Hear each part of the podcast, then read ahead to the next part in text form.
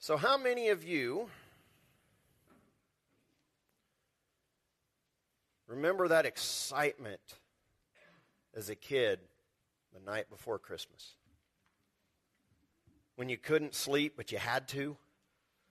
So you just laid in bed, like staring and like excited, and, and you know it's coming, it's there, but you have to somehow get to sleep first. Now, why? Because we knew it was there. We had the, the news. I mean, we, we've grown up, obviously, with Christmas, but, you know, I remember one particular Christmas that I was really excited because my, uh, my grandmother was coming to visit, and I didn't get to see her a lot as a, as a child because I lived in Texas. She lived in Georgia. And uh, I just remember they were on their way, and I was just waiting for this arrival. And, you know, I just, I'd go back and just check the door, you know maybe I can see him down the road. Maybe I can look. And that sense of expectation.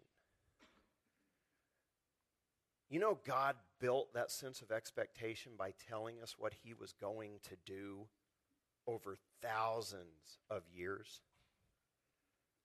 And can you imagine being alive when it finally happened?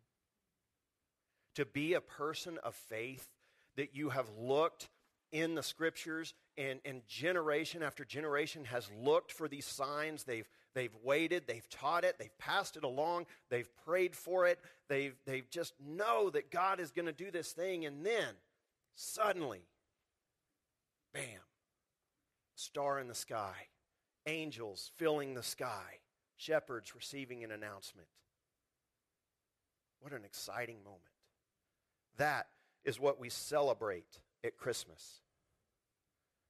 And so I want us to, to go back. And, and obviously, we're, we're calling this, this you know, short Christmas series God with Us. Because again, I don't want us to miss the point of really what Christmas is.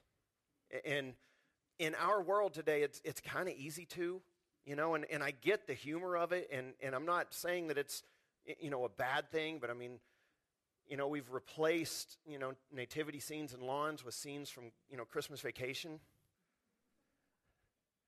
And while I understand the humor, I, I don't want us to lose what this is really about because it is not about Cousin Eddie. It's, it's just not, you know.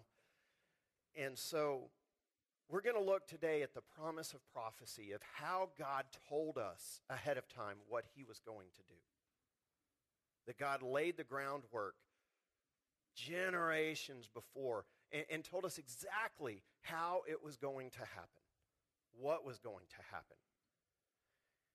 And I want to start with a, a scripture from Amos 3 7 that tells us something amazing about our God. It says, For the Lord God does nothing without revealing his secret to his servants, the prophets. Now, what does that tell you about God? This is an amazing prophet. He does nothing without first telling his prophets. Now, what is a prophet's job? To take the message of God to the people. In the Old Testament, God would tell the prophet, the prophet was then go out and say, Thus saith the Lord, and here it is. And so God is telling us, I'm not going to do anything without telling you about it ahead of time. Isn't that amazing? God doesn't want us caught by surprise. Now, are we always caught by surprise? Yes, because we don't ever seem to understand the prophecies until they happen. And then we look back and we're like, oh, wow, that was obvious. That was as clear as day. Like he just lined it out exactly what was going to happen. And yet somehow we miss it because we just don't think like God and we always interpret things, you know, through our own lens and not through the lens of eternity. But even when we miss it in the moment, we can go back then and look and see the heart of God in action.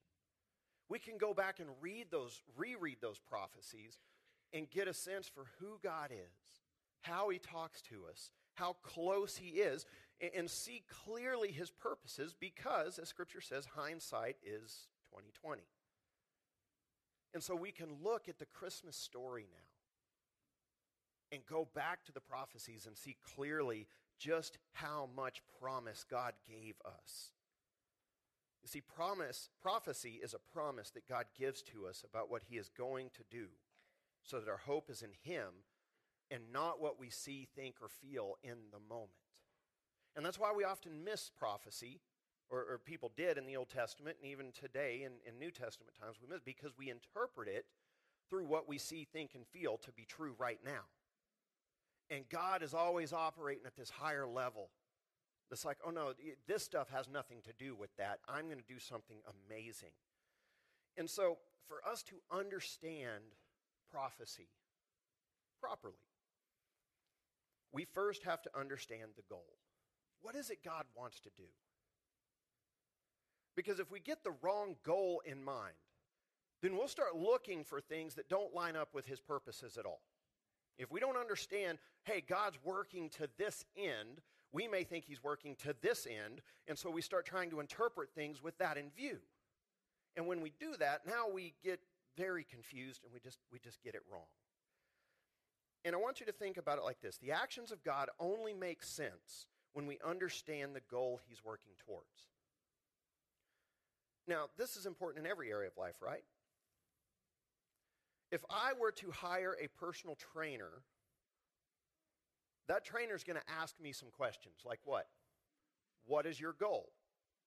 Do you want to lose weight? Do you want to gain muscle? Do you want to build endurance or do you want to build strength? Which, which one? Because they're very different exercises. He's also going to say, hey, what's your diet like? Because uh, if you don't get that under control, you're kind of wasting your time with the rest of this. There are certain questions, and when we understand the goal, then we understand the road to that goal. And this is all over in life. And, so, all of those goals are going to involve exercise, all will involve effort, but they're going to be very different types of exercise. So, knowing the goal is important so that we know the road to get us there. Now, oftentimes people have no goal, right? We just kind of float through life sometimes. We act and hope for the best, and then we're like, well, I don't know why this happened. but we didn't really plan for anything. We just kind of reacted to life, and we keep reacting to life, and we're not ever really proactive in a direction. That's not how God is. You know, many times uh, people say they have a goal and then they do things that are 100% contrary to that goal. And they say, Well, I really want this to happen. And we can look and say, But your actions say 100% otherwise. And this, again, we can set some very lofty goals in life, but if we don't know the road to those, if we don't understand that, then those goals kind of become meaningless. The good news is that God knows the road to his goals, and he tells us ahead of time and when we know what that goal is, then we can look at what he has done through history and see God has absolutely lined up with that goal from the beginning. He has never deviated from it. He has never done anything to, to divert from that goal. Everything he has done has been with the purpose of one goal. And you ready? You want to know what that goal is? He told us in Isaiah 118, he told us his goal. He says, Come now, let us reason together, says the Lord. Though your sins are like scarlet, they shall be as white as snow. Though they are red like crimson, they shall become like wool. How many of you knew that was the goal that God was working towards? Everything he does is for what? One purpose. And what is it? To remove the sins of mankind. That's his goal.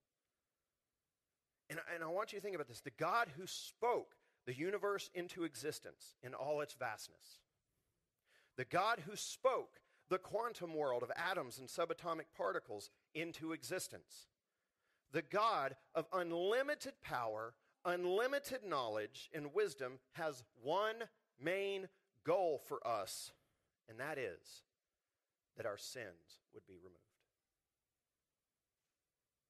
That is where God has chosen to direct his power, his efforts, history, everything that he does, he has chosen to move in that one direction. And God told us through the prophet Isaiah that when we quiet ourselves and reason together with the Lord, we will find that purpose active in our lives. We will see him active in doing that. And you know what? I love this. I love this phrase at the beginning. It's always struck me every time I read it when he says, Come now, let us reason together. Have you ever had somebody truly in power say, Come here, let's sit down and let's just talk? The God of the universe has invited all of us to sit down for a cup of coffee with him and let's reason this out. Notice he didn't put any conditions on it. He didn't say, hey, fix yourself first and then I'll talk to you. He didn't say, hey, do this first and then we'll talk about your. He said, let's reason together. Together.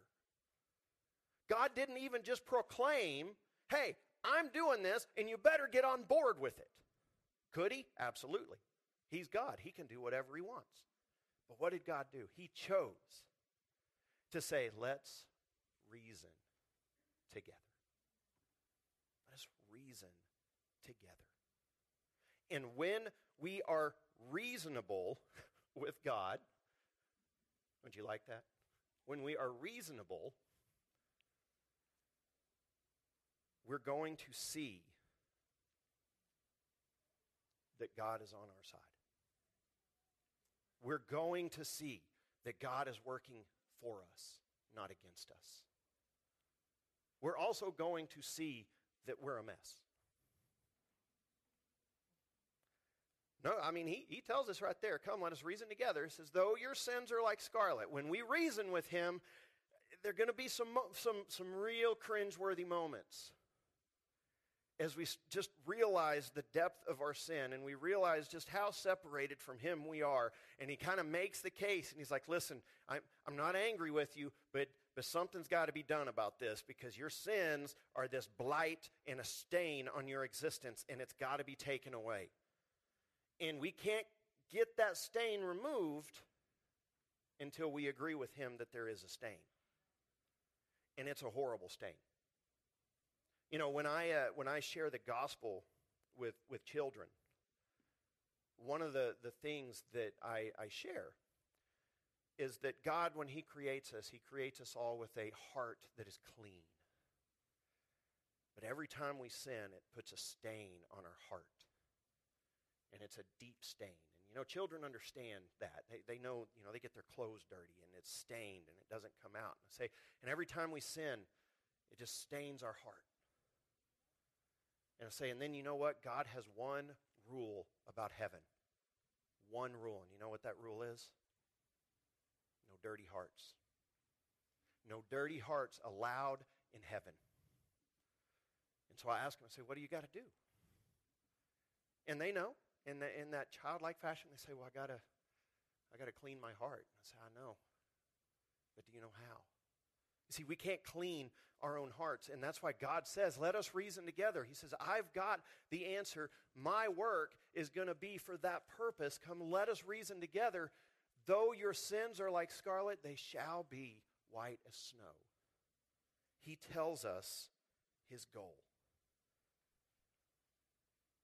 And so the kingdom of God, think about it, as the kingdom of God was progressively revealed through the Old Testament, and we had these prophets, we had the law, we had a, a, rebellious people of Israel, we had the flawed kings of Israel and Judah, we had the powerful prophets all pointing to a day of the Lord in a time when God's mighty hand would move and he would restore all things, that he would accomplish great things. When we understand prophecy correctly, those great things that he were, was going to accomplish are what? It starts with one thing. Though your sins be like scarlet, they shall be white as snow. God is not going to establish a worldly kingdom or establish anything new until one thing happens first, and that is the sins of his people are completely removed. And those are the things that we celebrate. And here's the truth on this, okay? No law could bring this about. There isn't a rule in this world that's going to remove the stain of sin from your life. There is no law that we can put on the books that's going to make a lawbreaker who's already broken the law not guilty of breaking the law. All the law can do is tell us here's the line, and when you come in under it, you're guilty. And you know what the problem is? We're all guilty. God gave us the law not to make us clean, but to show us how dirty we really are. To reveal every stain in the human heart. And so we just look at the Ten Commandments. Just look at them. You shall have no other gods before me. How many times have you put something other than God as more important in your life? If God judged you on Judgment Day just by the first of the Ten Commandments, will you stand as innocent or guilty? And when we just take that one, we got nine more. Do you want to go through them? We got nine more. And God is going to go through every single one of them and say, You are guilty unless your sins have been made white as snow. Now, notice that's what God's goal is. He doesn't want to judge us according to the law. He will because he's just, because he is holy, and his one rule will stand forever in heaven that there will be no sin in heaven. But that is not his goal. What is his goal? Though your sins be like scarlet, they shall become as white as snow. That's amazing. I hope that that stirs something inside of you that God is saying, look, I don't want judgment on you. I don't want the second death. I don't want you to be separated from me, and I'm going to do everything necessary to bring you back to me, but it requires that we come and reason together with Him. We have to be reasonable with God because God has done His part. Will we see it and will we show up and reason with him so that our sins will be removed? Because what the law had to do was to bring us to a point of desperation. Anybody in here ever been to that point of I'm going to be good and I'm going to make myself better and no matter how many rules you set up for yourself, you realize as soon as you set the rule, what do you do? You break it. This is what we do. You know why? Because we're sinful. That is part of the problem is that the law, Paul tells us in Romans, empowers sin. So every time we set up a new rule for ourselves to be good, all we do is give sin some more power in our lives to say, oh, you think you're good? Let me show you you're not. And God is not up there like, see, oh, I can't believe them. Look at them. You know what he's doing? He's saying, you don't have to do this. You don't have to do this. I've got this for you. I will take care of it. I want your sins to be removed. I want them to be cleansed. And then he even tells us the means by which he's going to do it.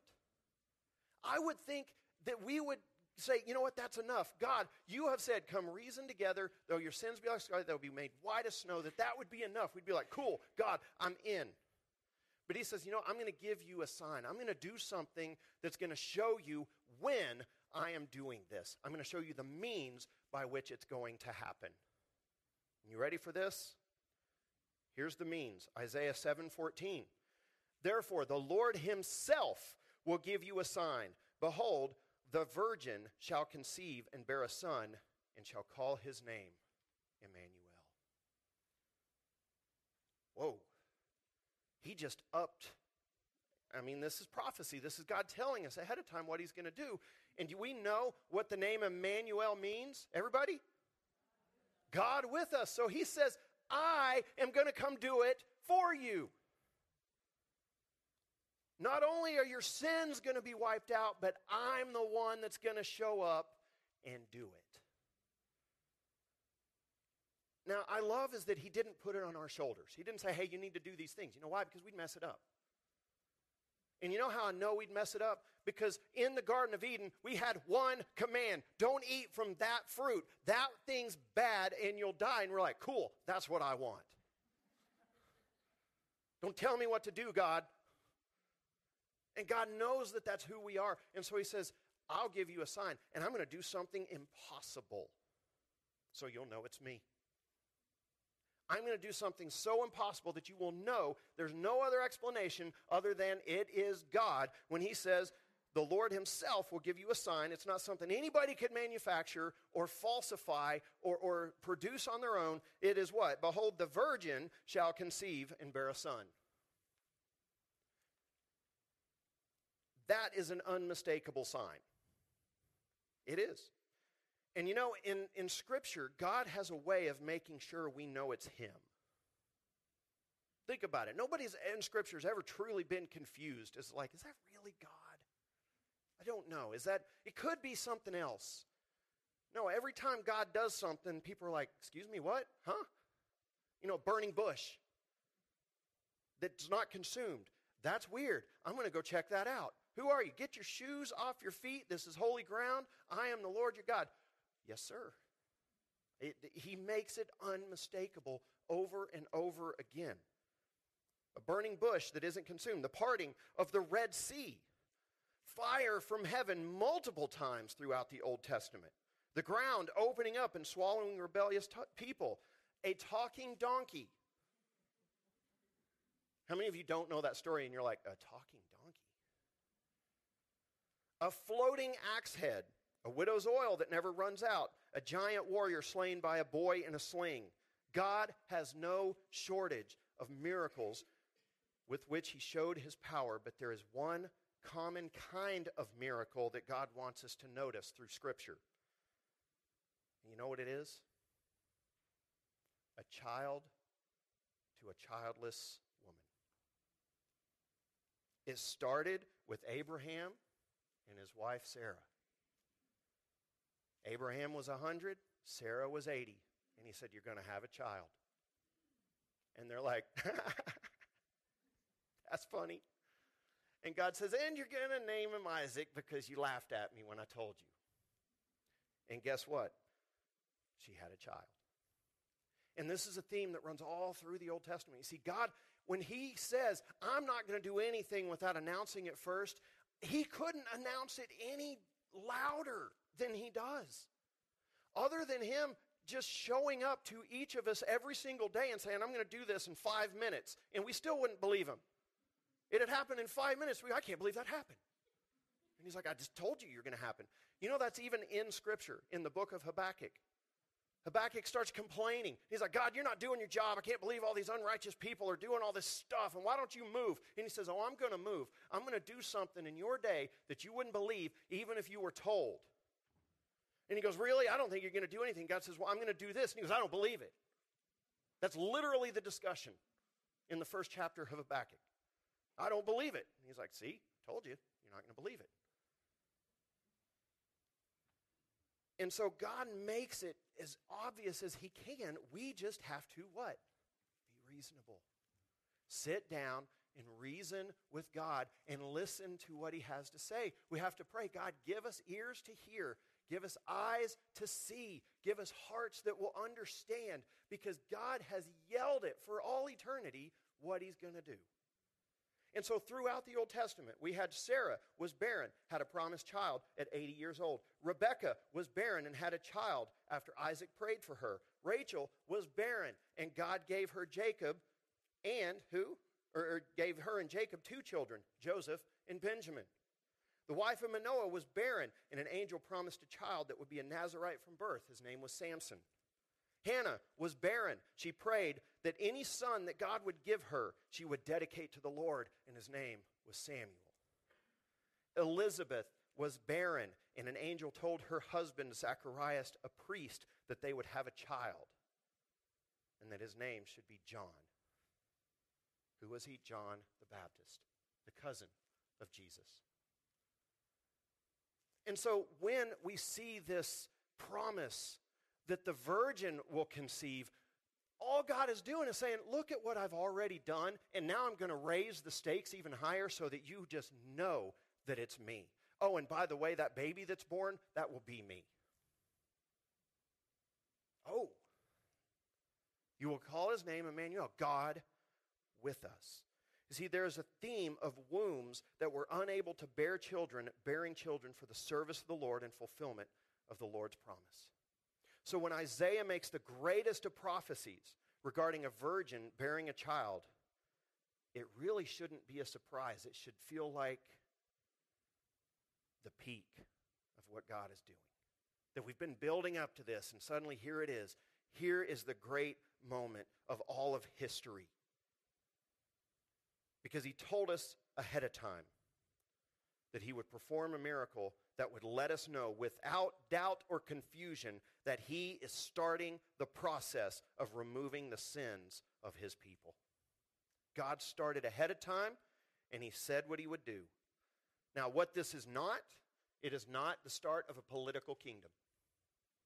It is not the start of a political movement. It is not just a culture that he wants people to adopt. It is not a philosophy that we need to just embrace and we can learn our way into heaven.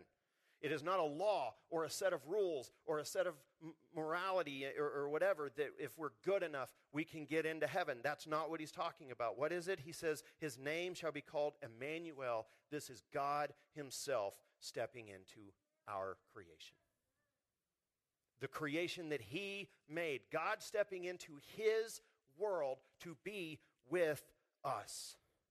So the virgin will conceive, the child that is born will be God in flesh. Now, don't miss the extraordinary nature of this. See, so many times we get caught up on the virgin birth part of it, and we miss the bigger part. That's actually the lesser. Think about that. The virgin conceiving is the lesser part of this prophecy.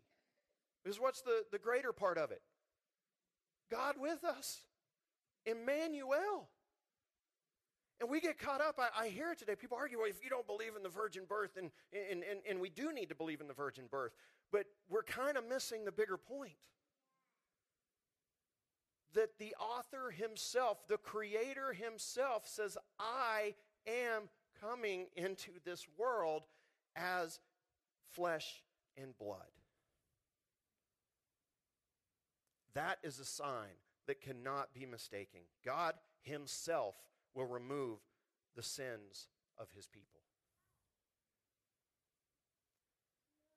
And so, what will the result of this be? What happens when the sins of His people are removed? Is it just, oh, now you're, you've got no sin and that's the end of it and we just go on? Oh no, there's something major that comes out of this. And God, again, tells us ahead of time. In Isaiah 9, 2 through 5, it says, The people who walked in darkness have seen a great light. Those who dwelt in a land of deep darkness, on them has light shone. You have multiplied the nation, you have increased its joy. They rejoice before you as with joy at the harvest, as they are glad when they divide the spoil. For the yoke of his burden and the staff for his shoulder, the rod of his oppressor, you have broken as on the day of Midian. For every boot of the tramping warrior in battle tumult and every garment rolled in blood will be burned as fuel for the fire. Light in darkness a multiplied nation, a multiplied people, increased joy, broken power of the oppressors through the victory of the child that is born. We will be set free. There will be a freedom and a permanence to that freedom. There will be a kingdom that is established that will just continue to multiply. The joy will be there. There will be no more suffering and sorrow and pain. That this beginning, this goal of removing sin from the people, will accomplish everything that we could hope or imagine. Everything that sin promises this child will actually provide. Everything that sin has taken away, this child will restore. Everything that has gone wrong, this child will fix. And so Isaiah reminds us that this is the child that he's talking about. And then he wants us to know exactly who this child is. He's already told us God with us, but, but that's not enough. You see, like I said, God doesn't leave it to chance. He announces it with a trumpet and he screams it as loud as he possibly can. And, and just, if we will just be reasonable, just quiet our minds and listen to him, we hear the good news. And what is it? Isaiah 9 6 For to us a child is born, to us a son is given, and the government shall be upon his shoulder. Give me an amen. I mean it. Listen to that. The government shall, look, God knows. He knows. He's like, I know y'all are messed up. I know it's broken. I know it's corrupt. I know it doesn't work. I know nothing works. He will take care of it. The government shall be upon his shoulder, and his name shall be called Wonderful Counselor, Mighty God, Everlasting Father, Prince of Peace. Of the increase of his government and of peace, there will be no end on the throne of David and over his kingdom, to establish it and to uphold it with justice and with righteousness from this time forth and forevermore. The zeal of the Lord of hosts will do this. That is what we celebrate at Christmas.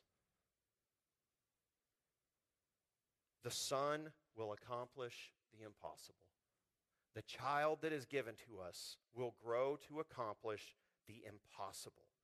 The government will be upon his shoulder. His kingdom will never fall, and it will stand in his power for all eternity. It will not be dependent upon any mortal man or earthly system. It will be entirely dependent on him and his resurrected power, and it will increase in size, power, and influence for all eternity. I want you to think about how exciting this is. It starts with the birth of a helpless baby laid in a manger. And it's like, mark it down. This is what Isaiah is telling. He says, mark it down. When this happens, here's where it's going. This it, it will never stop. It starts the ball rolling, and that ball will roll for all eternity as he will grow, as he accomplishes the impossible. His power, his might, his kingdom will continue to grow and will continue to be what it is and be hindered by nothing for all eternity. And I love that he, this is so God that he says, and look for it with the birth What do we think of when we think of inaugurating a kingdom? You know, great military victory, power and might, and come in and conquer and take control. And God says, No, I'm so good at this, I can just be born as a child and it'll start the ball rolling. Everything will happen. I don't have to come in and conquer the world. All I got to do is step into it and give my life for their sins. And it will go from there. And it will just continue to grow. It will be founded and upheld in justice and righteousness. Amen. Justice and righteousness. There will never be injustice in the true kingdom of God. There will be no unrighteousness, no dirty hearts in his kingdom. So, what does the New Testament say about this kingdom? Now that Jesus has been born, what does it say? In Hebrews chapter 12. It says, But you have come to Mount Zion and to the city of the living God, the heavenly Jerusalem, and to innumerable angels in festal gathering, and to the assembly of the firstborn who are enrolled in heaven. If you don't know, that's you and me who are born again. The assembly of the firstborn, Jesus Christ. Who are enrolled in heaven, and to God the judge of all, and to the spirits of the righteous made perfect, and to Jesus, the mediator of a new covenant, and to the sprinkled blood that speaks a better word than the blood of Abel. See that you do not refuse him. Be reasonable. See that you do not refuse him who is speaking. For if they did not escape when they refused him who warned them on earth, much less will we escape if we reject him who warns from heaven At that time his voice shook the earth, but now he has promised, Yet once more I will shake not only the earth, but also the heavens. This phrase, yet once more, indicates the removal of things that are shaken, this world, that is, things that have been made, in order that the things that cannot be shaken may remain. And verse 28 Therefore, let us be grateful for receiving a kingdom that cannot be shaken. And thus, let us offer to God acceptable worship with reverence and awe, for our God is a consuming fire. That is the kingdom that was born that day. That's what God prophesied. And so we have the names of God eh, right here given. He says, His name shall be called what? Wonderful counselor, mighty God, everlasting Father, Prince see, names in the Old Testament tell a story. We, we, we kind of miss that a lot of times just because there's such a, a gap really between uh, the Old Testament world and, and especially the Hebrew language and, and, English. And so we get all these Hebrew names that, you know, we just can't pronounce, so we just kind of skip over them because we can't pronounce them because they're like this long. It's because they're telling a story. And they, they would say things like, Maher-shalal-hash-baz, a remnant shall return. Or when he divorced himself from the northern kingdom of Israel and he called him Lo Ami, not my people. You see, names meant something, and so Isaiah is saying, Here are the names. This is what God, this is what this child is going to accomplish. This is who he is. And what is it? Wonderful counselor. The Son would not be marked by flawed human wisdom, but would guide and counsel his people in the paths of justice and righteousness for all eternity. Mighty God, the Son will not operate in the limited power of man, but will display the power of God. And he did this over and over throughout his ministry. Every healing, everything he did, feeding the 5,000, feeding the 4,000, walking on water, everything he did proved that he had the power of God. And of course, the greatest moment of all, his resurrection. Everlasting Father. His kingdom will not fall, nor will death end his reign. He will be a father to his people for all eternity. And I know today we may miss that a little bit, but remember, this was written in an age of kings. And it was written by Isaiah, who had just experienced the loss of King Uzziah, uh, Uzziah, sorry, King Uzziah, who had reigned for 50 years. And he was a good king and now he died. And they're like, What's going on in this world? How can we make it that the king is gone? And then God tells him, says, A son is going to be born, and he will be the everlasting father. His kingdom will know no end. You have a king that will never die and be defeated by death. Would Jesus die? Yes, but he would come back to life on the third day. He would conquer death so that everything would bow beneath his feet and then the Prince of Peace. The Son's victory will be so complete that peace will mark his reign for all eternity. There will be no challenges made. Sin will be removed, death will be removed, brokenness will be removed, and all that will remain is the peace of God on his people. This is Christmas. This was the promise that was made thousands of years before, in which he says, This is what I'm going to do. And you know what? He did it. We celebrate Christmas today because God did exactly what he said he was going to do. And now it's up to us to be reasonable with him. Are your sins forgiven? Have you trusted in Jesus Christ as your Savior and given your life to Him and been born again? Because the true result of everything that has happened here in the kingdom of God is summed up in John 3 16 and 17. For God so loved the world that He gave His one and only Son, that whoever believes in Him should not perish but have eternal life.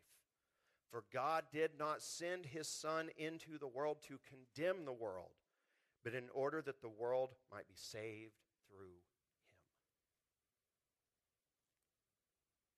I, I like to think of those as, as almost bookends to the prophecy. Come, let us reason together. Though your sins be like scarlet, they shall be made white as snow. For God so loved the world, he gave his Son that whoever believes in him would not perish but have eternal life. You see, John is telling us look, God did exactly what he said he was going to do. Jesus died on the cross. He was born of a virgin. He, he lived a perfect, sinless life. He died on the cross and he was raised on the third day. That if you believe in him, you will be saved and you will be a part of that kingdom that he established that will last forever. Friends, this is Christmas. Don't lose that. Don't allow the world to tell you Christmas is about something else. And even some of it sounds good. Christmas is about being with the ones you love. No, it's about celebrating the birth of Christ. Now, do, hopefully, we can do that with the ones we love. It makes it even sweeter that, that, that we can celebrate that together with people that are close to us. But it doesn't change the fact that this is about the Savior of mankind that this is about Emmanuel, God with us in the world, who came in the form of a flesh and blood child, born of a virgin. That's what we celebrate. That's what we sing about. Hark, the herald angels sing. Veiled in flesh, the Godhead see. You, know? The, the words are there, the lyrics are there in so many of our Christmas songs that when we think about it, we are celebrating the right thing. Veiled in flesh, the Godhead see. Hail the incarnate deity. God in flesh. And so, my challenge this Christmas season is think about the promise that God made. All the way back in Isaiah when nobody could have even seen what was coming, when they had no idea that God told us ahead of time, I want to I want to remove your sins. I'm going to have a, a, a, virgin birth and a boy who, who's Emmanuel. And when he comes, it's going to start a kingdom that will never end. And you get to be a part of it if you simply believe.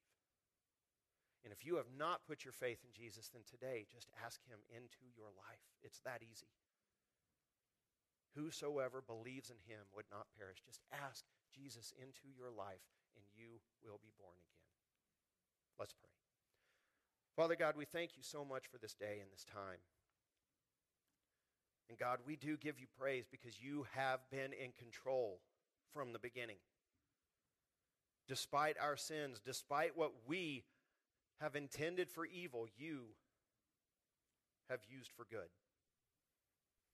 You took the sinful actions of man at the cross and redeemed humanity through them. You promised us you would come into the world, and you did. And God, there is one promise that remains, and that is your return to gather what is yours and to execute judgment against that which is not yours.